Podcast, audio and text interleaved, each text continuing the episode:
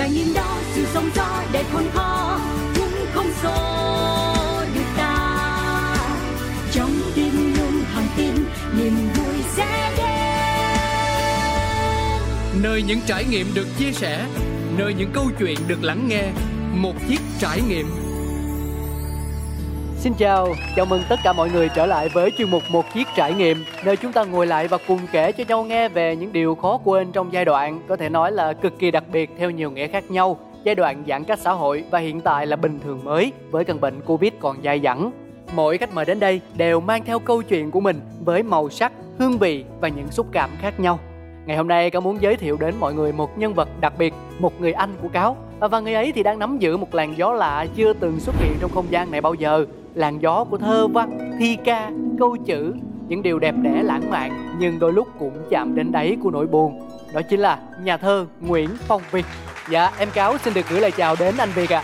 À. À, xin chào Cáo và xin chào tất cả mọi người đang lắng nghe chương trình Một Chiếc Trải Nghiệm ạ. À.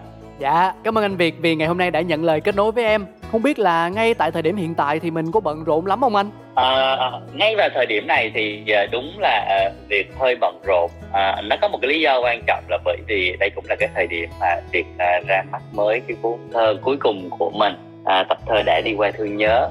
Và những ngày này là những ngày mà việc vừa có một chút vui, một chút hồi hộp nhưng mà đâu đó mình cũng có một chút buồn, một chút tiếc nuối vì rằng là sau tập thơ này có lẽ việc sẽ phải ngừng lại một cái hành trình thơ trong khoảng 3 đến 4 năm nữa thứ nhất là bản thân việc cũng nghĩ là thực ra mọi người khi mà ăn hoài một cái món ăn ngon thì cũng sẽ ngán. Cái thứ hai là mình cũng muốn dừng lại để à, mình cho bản thân của mình một cái năng lượng mới một cái trải nghiệm mới. Dạ em thì phần nào biết được một trong những trải nghiệm mới của anh Việt là việc viết tản văn. Nhưng mà lát nữa em khai thác sâu hơn Đầu tiên là phải cho em hỏi thăm sức khỏe người anh một chút. Dạ. À, mượn luôn tiêu đề cuốn tản văn đầu tay của anh đi Đó là chúng ta sống có vui không? Thì à, em muốn hỏi là trong khoảng thời gian vừa qua nhà thơ Nguyễn Phong Việt đã sống như thế nào ạ? À? Um, việc nghĩ là nếu để nói là vui thì uh, rất khó Cũng như rất nhiều những người khác thôi. Mình cũng gặp rất nhiều những khó khăn trong công việc Trong việc kinh doanh Trong những việc cá nhân rồi trong cả cái việc kết nối những cái mối quan hệ xã hội của mình những ờ, đối tác những bạn bè đôi khi còn là những cái mất mát của những người thân yêu của những người mình yêu quý. Ờ, và cái quãng giãn cách xã hội vừa qua nó là một cái trải nghiệm khốc liệt để mình thử thách với chính những cái gì mà mình nghĩ rằng là mình đã từng có. Nhưng mà may mắn là mình tìm thấy được một cái sự bình an trong lòng của mình để mà mình mỗi ngày thức dậy à, mình vẫn nghĩ là mình sẽ phải tiếp tục vẫn phải cố gắng sống vẫn phải lạc quan. Và như rất nhiều những người khác tôi tin rằng là một sớm mai khi mà bình minh thức dậy những cái điều tốt đẹp nó sẽ trở lại. Và việc của mình bây giờ hãy cố gắng mạnh mẽ hãy cố gắng bước đi từng bước trong cái sự dũng cảm nhất có thể của bản thân mình dạ nhưng mà anh việt ơi em thấy nhiều người à, thực ra là có cả em trong đó nữa. Để mà nói là phải cố gắng nỗ lực thì mình cũng cần một điều gì đó thực tế cho bản thân tin vào. Bởi vì đôi lúc mình sợ cái cảm giác mông lung vô định đó anh. Cố hoài cố mãi không biết cố tới bao giờ. Thành ra là mới có những trường hợp rơi vào khủng hoảng lo âu thậm chí là phải điều trị tâm lý vì quá lo lắng trong đợt dịch. Vậy theo ý kiến chủ quan của anh thì làm sao để có được một hướng tiếp cận tốt nhất với vấn đề à? Uh, việc nghĩ đó là một cái điều mà có lẽ uh, rất nhiều người uh, Việt Nam chúng ta nói riêng. Lâu nay chúng ta chưa bao giờ bước vào một cái một cái cơ hội thử thách bản lĩnh của mình nhiều đến mức như vậy. Và có lẽ là phần lớn chúng ta cũng không chuẩn bị cho mình một cái điểm tựa một cái niềm tin để nếu như chúng ta đang ở trong một trận chiến chúng ta ở trong một cái quạt sóng gió chúng ta tin vào nó cũng giống như việc nghĩ là nếu chúng ta đang ở trong một trận bão giữa biển và nhìn thấy ánh đèn của ngọn hải đăng thì cái cơ hội để chúng ta đi tiếp nó sẽ nhiều hơn. Dạ đúng rồi. Cái sự dũng cảm cái sự mạnh mẽ trong bản thân chúng ta nó cũng sẽ được tiếp thêm nghị lực. Thì quay lại với câu hỏi của cáo việc nghĩ là một trong những cái điều quan trọng nhất để tìm thấy điểm tựa và niềm tin đó ở trong chính cái giai đoạn này là yêu thương yêu thương. Dạ. Yeah. ờ, việc tin rằng là tất cả chúng ta việc nghĩ là tất cả chúng ta ai cũng có những cái sự tổn thương về tài chính và công việc trong suốt những ngày tháng vừa rồi. Thậm chí có người đôi khi là tán gia bại sản. Nhưng việc cũng tin rằng tất cả chúng ta dù như thế nào cũng đã có những giá trị yêu thương mà lâu nay có thể chúng ta chưa hình dung được sự quan trọng của nó hoặc cũng có thể là chúng ta bỏ quên nó thì ngay lúc này đây, những cái lúc mà việc nghĩ là nó thử thách quá nhiều về việc là chúng ta sẽ sống tiếp như thế nào kết nối lại với công việc ra làm sao. Những mục tiêu trong cuộc đời chúng ta phải hoạch định nó lại theo cách như thế nào cho phù hợp với một cuộc sống bình thường mới. Một cuộc sống mà ở đó chúng ta vẫn tiếp tục phải sống chung với đại dịch. Thì việc nghĩ lúc này những giá trị về yêu thương là những giá trị vững bền nhất để chúng ta có thể tin và đi tiếp. Quay lại với cái câu chuyện này việc nghĩ là một trong những cái nguồn động lực lớn nhất của việc trong ngày tháng vừa qua là cậu con trai của mình. Dạ. Khi mà mỗi buổi sáng mình thức dậy mình nhìn sang cậu con trai và mình nghĩ rằng là mình không còn chọn lựa nào khác mình phải mạnh mẽ mình phải lạc quan. Vì ở đây mình còn một cái yêu thương mình muốn lo lắng mình muốn chăm sóc mình muốn đồng hành mình muốn lớn lên cùng con trai của mình. Và nếu như mỗi ngày mình không có truyền được cái năng lượng tích cực và lạc quan đó cho con trai của mình thì làm cách nào mình có được một cái ngày mình vui sống? Dạ. Đó là lý do bằng cách này hay cách khác chính bản thân việc phải tự tạo ra động lực cho mình bằng cái tình yêu thương đó ở đây việc nghĩ cái giá trị yêu thương nó không chỉ nằm ở cái cạnh là chúng ta là những người thân yêu ruột thịt, là bố mẹ, là con cái, là ông bà. Chúng ta còn có thể có những giá trị yêu thương của tình yêu trai gái, của những người bạn bè, đồng nghiệp, hoặc đôi khi là những người cùng chung một hoàn cảnh. Thì với việc việc nghĩ đó là những điều mà chúng ta hãy cố gắng tìm ra được những giá trị tích cực nhất từ những yêu thương đó có lẽ chưa bao giờ những sự phù phiếm những sự hào nhón nó lại không có nhiều giá trị với con người của chúng ta. Chúng ta quay về những giá trị rất thật rất thực tế là yêu thương giữa con người với con người là sức khỏe chính bản thân của chúng ta và sức khỏe của những người mà chúng ta yêu thương. À, việc có nói với mọi người rằng là uh, khi mà chúng ta đang chuẩn bị kết thúc năm như thế này cái điều mà chúng ta cảm thấy hạnh phúc nhất, may mắn nhất và món quà lớn nhất mà chúng ta có được trong năm tháng này chính là giây phút mà chúng ta được gặp gỡ nhau mà ở đó mỗi con người chúng ta cũng đều khỏe mạnh, có thể nở được nụ cười và lạc quan rằng là chúng ta sẽ cùng nhau đi tiếp trong những ngày tháng sắp tới. Dạ, khi mà nghe anh Việt chia sẻ thì em rất đồng ý. Phải khẳng định là em rất đồng ý luôn. Nhưng mà với em thì phần nào sự yêu thương mình đề cập đến Có vẻ là nó hơi lý tưởng một chút xíu Tức là vẫn không dễ để tất cả mọi người có thể làm được. Đặc biệt là trong mùa dịch thì không ít trường hợp rơi vào sự khó khăn Và họ Dạ. có xu thế thu mình lại Bảo vệ cho những gì thuộc về cá nhân nhiều hơn. Theo em quan sát được là như vậy Dạ. À, việc nghĩ đúng là thực ra là nếu như không có đại dịch có lẽ mình sẽ giữ lại được rất nhiều thứ. Dạ. Mình sẽ làm được rất nhiều việc mình sẽ có rất nhiều những mục tiêu những cơ hội trong cuộc sống này. Nhưng mà rồi đại dịch nó xảy ra và việc buộc phải đặt một tấm lưới lọc và lọc lại tất cả những điều đó để cuối cùng mình chỉ chọn lại một vài cái quan trọng nhất để giữ nó để tiếp tục cố gắng với nó trong khoảng thời gian này. Và việc nghĩ đó là một à, một sự khôn ngoan là vì mình không còn đủ khả năng như là những ngày tháng những năm tháng trước khi đại dịch xảy ra Dạ. Nhưng việc luôn tin rằng là nếu như chúng ta có được sự yêu thương sự gắn kết và sự chia sẻ thì việc tin rằng ít hay nhiều thậm chí việc nghĩ cái phần đó nó sẽ rất là lớn là chúng ta sẽ vượt qua được cái đại dịch virus này một cách nhanh nhất có thể. Hoặc là nếu chúng ta sống chung với nó chúng ta sẽ sống chung một cách bình tĩnh và lạc quan nhất có thể. Dạ, nói chung là trong bất kỳ hoàn cảnh nào thì hãy thử nghĩ đến yêu thương như một trong những động lực để tìm kiếm niềm vui cho mình. À mà nhắc đến hoàn cảnh éo le thì theo em được biết, nhà thơ Nguyễn Phong Việt có làm cả việc điều hành spa, tức là ông chủ cơ sở làm đẹp. Mà đã dấn thân kinh doanh thì phải có cái đầu thực tế, có khi là cũng thực dụng một chút xíu. Còn làm văn thơ như trước giờ mình vẫn nói với nhau là cần một tâm hồn bay bổng, mơ mộng, một nét cảm xúc gọi là thăng hoa Vậy khi thực hiện song song cả hai điều đó thì việc tạo nên sự dung hòa chính bên trong con người mình có phức tạp lắm không anh? Thật ra thì uh, việc có một cái may mắn là việc không cần phải dung hòa. Vì một lẽ là à, từ ngày xưa là mình đã biết tách biệt những cái phần con người đó ra của mình. Nó khi nó nó ghép lại thì nó là những mảnh ghép tạo nên con người mình. Nhưng mà với mỗi công việc mình làm thì nó sẽ là một mảnh ghép hoàn toàn độc lập. Dạ. tại vì việc biết được rằng là khi chúng ta để cho cảm xúc cũng như là những trải nghiệm của những công việc khác nhau nó ảnh hưởng lẫn nhau thì nó sẽ làm cho chúng ta rất rối loạn về tâm trí và khả năng tư duy công việc Dạ, và trong mùa dịch này thì có thời điểm nào mình phải đứng trước một lựa chọn vô cùng khó khăn không ạ? thì uh, trong khoảng thời gian ờ, uh, 7 tháng vừa qua khi mà cơ sở Violet Clinic Spa của mình đóng cửa để mà phục vụ cái yêu cầu chống dịch thì nó chỉ có hai giải pháp. Một là mình sẽ tiếp tục chấp nhận trả tiền nhà đóng cửa và không có nguồn thu. Và đương nhiên mình sẽ chỉ hoạt động trở lại khi nào chính quyền cho phép. Việc thứ hai là nếu như mình cảm thấy là cái hành trình này nó quá khó khăn quá gian nan quá vất vả và mình nghĩ rằng mình không còn thể là tiếp tục với cái công việc kinh doanh này nữa thì mình buộc phải dừng lại và cắt lỗ. Đó là hai cái chọn lựa mà bản thân mình ở đâu đó trong những ngày tháng của tháng 6 và tháng 7 năm 2021 mình đã ngồi rất đắn đo. Tại vì uh, kể từ thời điểm mà thành phố Hồ Chí Minh bước vào cái giai đoạn cao vào khoảng uh, cuối tháng 5 giai đoạn giãn cách rất lâu. Dạ. Yeah. mình cũng trong tâm thế mọi người mình nghĩ là ở đâu đó là chắc khoảng có 3 tuần hoặc là một tháng là xong thôi. Dạ. Yeah nhưng mà rồi um, chúng ta không ai lường trước được cái sự thay đổi của đại dịch và lường trước được những cái khủng hoảng mà nó mang lại cho chúng ta. Và rõ ràng thì mãi cho đến những ngày đầu tháng 10 thì chúng ta bắt đầu mới có thể quay lại với những hoạt động bình thường mới. Thì việc nghĩ cái khoảng thời gian đó là khoảng thời gian mà mình vật vả đấu tranh với cái quyết định là tiếp tục việc kinh doanh hay dừng lại. Nhưng mà cuối cùng thì việc chọn cái lựa chọn là tiếp tục. Dạ. Mình nghĩ là thôi thì cũng đã có những năm tháng à, mình đã có những khoản lợi nhuận từ công việc kinh doanh. Thì đây là lúc mình trẻ là một phần đó vì những cái bất khả kháng của cuộc sống dạ. thì việc tỷ cũng ở ngoài kia cũng có rất nhiều người đôi khi chỉ cần hai tháng 3 tháng không thể nào kinh doanh thì họ đã quyết định dừng lại trẻ mặt bằng để đợi một lúc nào đó khi mọi thứ thoải mái trở lại thì họ có thể trở lại trong một nhân dáng khác trong một địa điểm khác. Thì vì nghĩ điều đó là hoàn toàn bình thường. Nhưng với cá nhân của mình thì mình à, mình chấp nhận đây là một phần thiệt hại và mình gồng gánh nó để mình đi tiếp trong cái tương lai.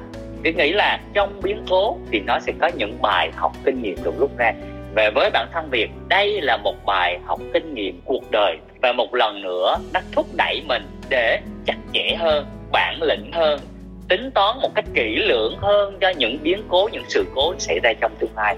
Dạ à, đó là câu chuyện kinh doanh. Thế còn về những án văn những ý thơ thì sao ạ? À? liệu đại dịch có sự tác động đáng kể đến cách anh việt sáng tạo nên những tác phẩm của mình không anh? Có một điểm thay đổi rất là quan trọng mà việc nghĩ là à, có lẽ chính bản thân mình là một người viết là thiệt ra nhân sinh quan mình thay đổi. Và cái mức độ thay đổi đó nó đang như thế nào thì việc không dám khẳng định. Nhưng việc biết rằng là cái nhân sinh quan của mình đang thay đổi và đang thay đổi một cách triệt để. Dạ. À, trong những ngày tháng này việt cũng đã viết ra những điều liên quan tới cảm xúc của một người mà mình nhìn vào sinh mệnh của một con người nó cực kỳ mong manh thật ra trước đó chúng ta hay nói với nhau là cái sinh mệnh con người là vô thường. Nhưng đó chỉ là những cái câu nói cái cách mà chúng ta vô hình trong một lúc đó chúng ta gặp biến cố sự việc đó chúng ta thốt lên. Dạ. nhưng mà những ngày tháng vừa rồi là những ngày tháng mà rõ ràng chúng ta đối diện với nó một cách thật sự. Và chúng ta nhìn được sự vô thường nhìn được giá trị sinh mệnh nó lại mong manh đến mức không thể tin được. Và đôi khi chúng ta không còn cơ hội được nói với nhau bất cứ một điều gì nữa và tạm biệt nhau mãi mãi vì con virus này dạ và tất cả những điều đó nó đang thay đổi mình tất cả những điều đó nó đang thay đổi mình nhưng ngay lúc này nếu để nói rằng là việc có thể viết những điều đó được ra chưa mình có thể chia sẻ được cảm nhận đó chưa thì chắc là chưa được nhiều ít nhất là với bản thân việt Ừ, tại sao lại như vậy ạ? À? Tại vì theo cảm nhận chủ quan của em thì bản thân anh Việt bây giờ đang có rất là nhiều những cảm xúc bên trong và cần một nơi để mình thả nó ra bên ngoài mà. À, thực ra việc nghĩ nó cũng giống như là một cái một cái khối dữ liệu khổng lồ nó đã đổ ập xuống mình trong suốt thời gian 7 8 tháng vừa qua. Và cái thời gian này là thời gian mà mình cần thêm một cái quãng để cho những cái dữ liệu đó, để cho những cái cảm xúc đó, nó được cắt lọc, nó được định hình. Và việc nghĩ một lúc nào đó, có thể đâu đó nửa năm, một năm nữa, mình sẽ viết về nó bằng cái cách mà mình nhìn nó thực tế nhất, thành thật nhất. Dạ còn lại à, như trong năm 2021 thiệt ra nếu nhìn ở góc độ của một tác giả ra sách thì việc là không bị ảnh hưởng nhiều. Ồ oh, dạ. À, ví dụ như là cái khoảng thời gian vào tháng 9 vừa rồi thì việc vừa phát hành tập thơ song ngữ dành cho các bạn à, trẻ thiếu nhi dạ. cuốn à, tập thơ những chiếc kế trong căn bếp nhỏ. À, và tập thơ cũng được mọi người đón nhận rất rất là thành công và cái điều thứ hai quan trọng là giống như là một cái lời hứa với mọi người là việc sẽ ra mắt một tập thơ như một món quà dành tặng cho nhau vào thời điểm kết thúc một năm để chúng ta có cơ hội để nhìn lại những gì mà chúng ta đã trải qua trong một năm dài. Thật may mắn là mình cũng đã tiếp tục đúng hẹn, một cái lời hẹn à, với đại đã đi qua thương nhớ. Dạ anh đã nhắc đến đã đi qua thương nhớ rồi đây. À, và rất đều đặn mỗi dịp cuối năm thì nhà thơ Nguyễn Phong Việt lại cho ra mắt một tập thơ mới. Người ta thấy điều này trong suốt bao lâu qua, từ năm 2012 tới bây giờ là cũng ngót nghét 10 năm rồi. Và đối với một bộ phận không nhỏ độc giả thì nó đã trở thành một điều gì đó đương nhiên, kiểu xuân hạ thu rồi lại đông vậy. Cho nên chắc chắn họ không thể không chạnh lòng khi thấy lời đề tựa ở ngay trang bìa của tập thơ mới nhất đã đi qua thương nhớ em xin được trích nguyên văn là tập thơ khép lại hành trình 10 năm của nhà thơ Nguyễn Phong Việt coi như là từ nay hết được nhận quà nữa thì uh, làm sao mà người ta không buồn? Thế thì anh Việt chia sẻ một chút xíu về điều này được không ạ? À? um, trong tất cả những mục tiêu cuộc đời của mình mình chưa bao giờ mình đặt ra mục tiêu trở thành tác giả ra sách. Đó là sự thật. Nhưng mà rồi thì cuộc đời này rồi những cảm xúc trong cái thế giới này nó đưa mình đến một trải nghiệm mà ở đó mình buộc phải viết ra những nỗi niềm kể từ thời điểm của năm 2007 dạ. Và đó cũng là thời điểm mà bắt đầu những bài thơ đầu tiên của tập thơ đầu tiên đi qua thương nhớ phát hành năm 2012 à, ờ, trong những cái ngày đầu tiên đó à, đôi khi mình có nói với mọi người là mình chỉ là một người viết nghiệp dư thôi. Mình có những cảm xúc đó mình viết xuống và may mắn những cái cảm xúc đó nó tìm thấy được những tần số rung động với những độc giả. Cùng có những câu chuyện cùng có những góc khuất cùng có những dây dứt những hoang mang trong bản thân mình. Và chúng ta trân quý với nhau những cảm xúc đó. Nhưng cho tới ngày hôm nay khi mà việc đi qua được cái hành trình 10 năm với 10 tập thơ uh, việc không nghĩ mình là một người viết nghiệp dư nữa. Dạ. Uh, với 10 tập thơ này việc tạm xem với mình thôi cá nhân mình thôi. Nó là một cái di sản về cảm xúc mình cảm nhận được rằng là những mất mát, những tổn thương mà mình đã từng có, chính xác, ngày hôm nay nó là một tài sản. Và nó đã biến cái giá trị tài sản đó dưới góc nhìn là một di sản của 10 tập thơ trong suốt 10 năm vừa qua, mà mình đã để lại cho chính mình và cho tất cả những ai trong cuộc đời này đã từng có những thương nhớ mà mình phải mang trên vai trong cái hành trình mình sống. Và việc nghĩ số 10 là một con số đẹp và hơn nữa việc nghĩ là có lẽ đến lúc trong tất cả những thương nhớ, những trải nghiệm của cuộc sống này mình có và mình chia sẻ xuống trang viết, thì mình hãy để cho bản thân mình có một cái khoảng thời gian để mình nạp lại năng lượng như một viên pin đã sử dụng trong suốt 10 năm qua để một ngày nào đó, khi viên pin đó nó đủ cái năng lượng thì mình sẽ quay trở lại với những trang thơ. Và việc sẽ tiếp tục với hành trình thơ đó, nhưng bằng một cảm thức rất khác, bằng một trải nghiệm khác và bằng một Nguyễn Phong Việt sẽ rất khác với những gì mọi người đã từng biết. Dạ và em nghĩ là sự nghỉ ngơi dành cho anh là cần thiết và không có sự chờ đợi nào là vô ích cả. Nhưng có một điều em muốn hỏi là trong khoảng thời gian từ 3 đến 4 năm khi không còn thơ của Nguyễn Phong Việt nữa, những người cần được ủi an về mặt cảm xúc thì họ sẽ biết làm thế nào đây, sẽ đến gõ cánh cửa nào đây anh Việt ơi? À, cảm ơn cáo à, thật sự mà nói là à, mình có một cái may mắn là mặc dù uh, mình là một cái người làm việc nghiêng về cảm xúc ở trong cái vai trò của một tác giả nhưng đâu đó mình lại có một cái sự logic trong cái kế hoạch của bản thân mình. Và như chia sẻ lúc nãy của cáo thì việc sẽ không bỏ quên cái món quà dành tặng cho mọi người. Chỉ là gì? Mình thay cái món quà trong cái hộp quà nó khác đi thôi. Dạ. Nó vẫn là cái hộp quà đó nó vẫn là cái uh, nơ đó màu sắc đó nó vẫn là cảm xúc đó. Nhưng cái món quà khi mà bạn mở cái hộp quà ra thì nó không còn là thơ nữa. Mà nó sẽ là nó sẽ là tản văn wow tản văn như vậy là anh việt đã quyết định tập trung nhiều hơn cho tản văn rồi. Tại sao tại sao việc chọn tản văn? Tại vì à, thật ra mà nói thì khi viết thơ á, nó sẽ có một cái khó khăn rất rất lớn là mình phải kể một câu chuyện một cảm xúc bằng những câu chữ rất chắc lọc rất ngắn không thể viết dài không thể viết ba trang giấy không thể viết bốn trang giấy không thể viết 800 chữ không thể viết một hai trăm chữ. Không ai đọc những bài thơ đó. Hoặc là nếu như người ta có đọc thì cũng rất rất là hiếm hoi. Dạ em đồng ý. Dạ. Thì đó là lý do khi mà việc quyết định dừng lại với hành trình thơ 10 năm này. Thì thật ra trước đó việc để chuẩn bị cho cái hành trình kết nối tiếp tục là tạng văn và như cáo cũng như mọi người cũng biết là trước đó thì việc có tập tạng văn chúng ta sống có vui không? Vào năm 2020 và đó là cuốn tản văn mà việt nghĩ là may mắn nó cũng tìm thấy được sự lan tỏa về những trải nghiệm với độc giả của mình. Và lần trở lại tiếp tục của tập tặng văn thứ hai của việt thì nó sẽ là kết nối vào năm 2022 và việt cũng tin rằng là khi mình viết tặng văn, những cái điều mình mong muốn nói nó sẽ được nói ra nhiều hơn vì mình không bị giới hạn bởi câu chữ mình không bị giới hạn bởi những nhịp điệu của câu thơ và mình cũng không cần phải quá quan tâm đến tính nhạc ở trong những câu chữ đó như trong thơ Dạ, nói chung là sẽ có rất rất nhiều thứ hay ho đang chờ đợi mình khám phá những trải nghiệm mới, thử thách mới đúng không anh?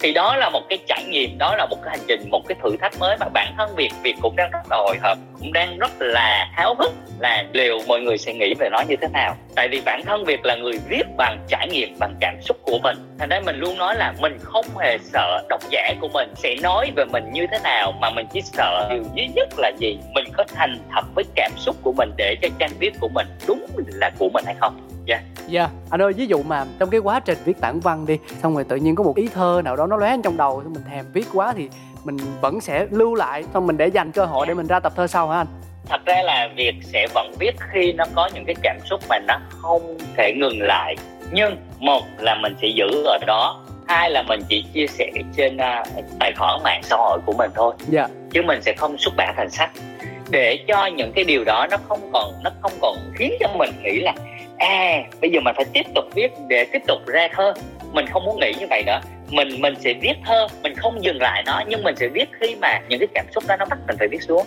Nhưng mình có thể để dành cho một cái thư mục nào đó hoặc là mình có thể chia sẻ với mọi người trên những tài khoản mạng xã hội của mình. Nhưng mình sẽ không phát hành một cuốn sách thơ nào nữa ít nhất trong vòng khoảng cỡ bốn bốn năm.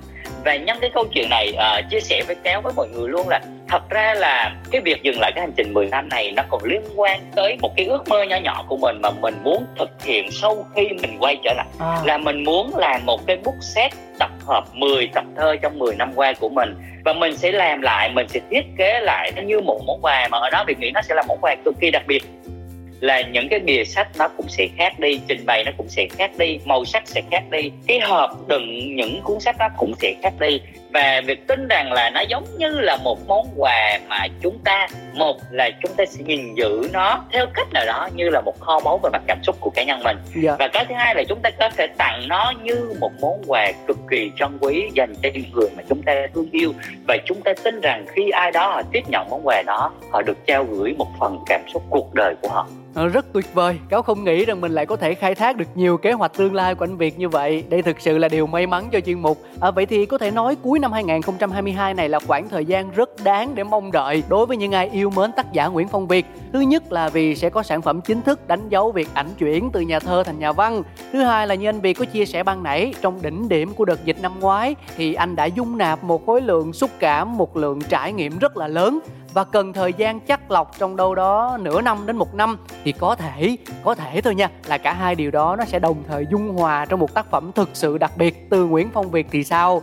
À, tất nhiên là tương lai mình không thể nói trước nhưng ước mơ thì đâu ai nỡ đánh thuế bao giờ đâu ha anh Việt ha Dạ, cảm ơn Cáo, đúng là như vậy. Dạ, và khi trở lại thực tại thì với tập thơ đã đi qua thương nhớ mình vừa phát hành, bản thân anh Nguyễn Phong Việt có mong đợi gì, kỳ vọng gì từ đứa con tinh thần này của mình không? à, khi mà việc hoàn thành xong tập thơ đã đi qua thương nhớ việc có ngồi cà phê với một vài người bạn của mình và vô hình chung trong cái lúc đó thì những người bạn của mình họ bận rộn công việc riêng của họ và mình tập tập thơ lên mình đọc. Thì phải nói thật với cáo và mọi người rằng là uh, mình nghĩ là với người khác họ nghĩ nó sẽ hơi ngu nghê nó sẽ hơi rất là buồn cười. Nhưng mà mình từ trong đáy lòng của mình và cái giây phút mình đọc những bài thơ đó mình nói là uh, một một một cái điều một cái điều mà nó lóe lên ngay trong cái tâm trí của mình và cái khoảnh khắc đó. Như thể rằng là mình đang đọc một cuốn sách của một người khác. Wow. Nhưng lúc đó cái người khác đó tức là mình đã có hai nguyện phân biệt ở trong con người của mình. Và một người đọc đang nói với một người viết. Dạ. Yeah. cái mắt của mình khi mình đọc những trang viết đó và mình nói với cái người viết ở bên trong của mình là ô sao mình viết hay quá ta? Và cái cảm xúc đó là cái cảm xúc mà việc từng nói với tất cả mọi người độc giả của mình nói là mình sẽ chỉ đưa ra những tác phẩm mà mình thấy nó hay. Khi mình đọc mà mình không thấy nó hay tức là nó dở. Dạ. yeah thì lúc đó mình nói là, mình tự nói với lòng mình mình nói là, mình rất mong rằng cái tập thơ lần này nó được đến tay với mọi người. Thật ra mà nói thì có thêm hay bớt đi tập thơ này, nó cũng sẽ không làm suy xiển đi những giá trị về cảm xúc mà Việt đã trao gửi cho mọi người trong suốt 10 năm qua. Nhưng một lần nữa với tập thơ này việc mong muốn là mọi người, nếu như chúng ta có cơ hội để chúng ta cầm một cuốn sách như là để đi qua thương nhớ trên tay việc mong muốn mọi người hãy đọc nó và việc tin rằng cuốn sách này nó sẽ mang đến một giá trị rất lớn và mặt cảm xúc về giá trị lớn nhất, việc muốn trao gửi nó là về sự bình an trong tâm thế, là chúng ta chấp nhận những tổn thương của cuộc sống này, chấp nhận những thương nhớ cuộc sống này mang đến chúng ta chúng ta không phủ định nó, chúng ta không từ chối nó, và chúng ta phải tiếp tục sống với nó bằng một cuộc sống lạc quan và tích cực nhất có thể Cảm ơn anh Việt rất nhiều. Thực sự mà nói thì tập thơ này của anh đến với độc giả trong một thời điểm không thể phù hợp hơn. Thời điểm mà tất cả chúng ta dường như là dù ít dù nhiều cũng đã và đang nếm trải nỗi đau và cần lắm một lời động viên khích lệ để có thể lạc quan hơn, tin tưởng hơn, yêu đời hơn à, cá nhân em thì cũng đã sở hữu tác phẩm này rồi. Quyển sách gọi là gối đầu giường buổi tối. Dạ. Cảm ơn cáo nhiều lắm. Dạ cảm ơn anh. Rồi anh em cảm ơn qua lại. Nhưng mà thực sự em thấy nó xứng đáng. Dạ nó đáng đồng tiền bát gạo anh ạ. À.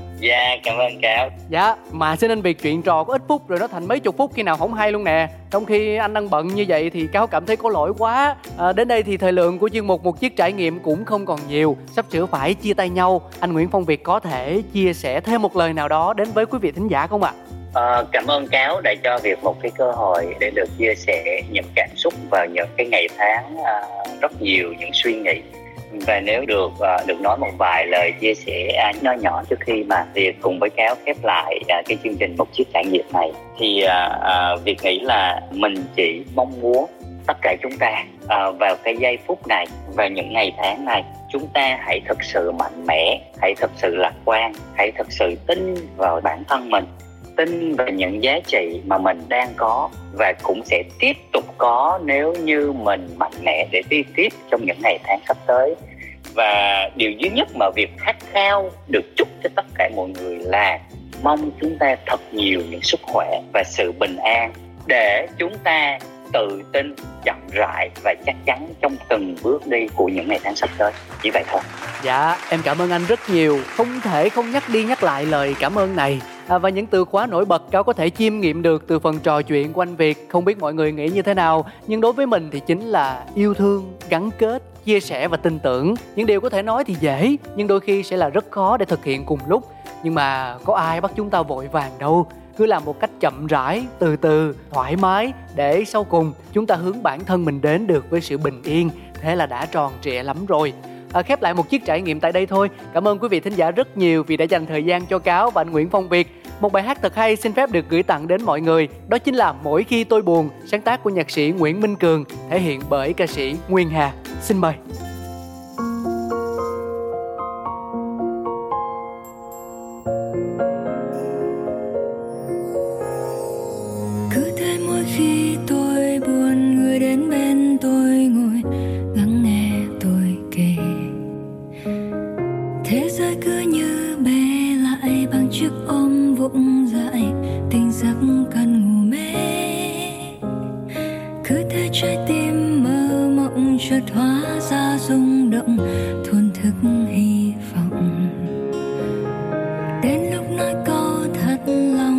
bỗng giao u sầu.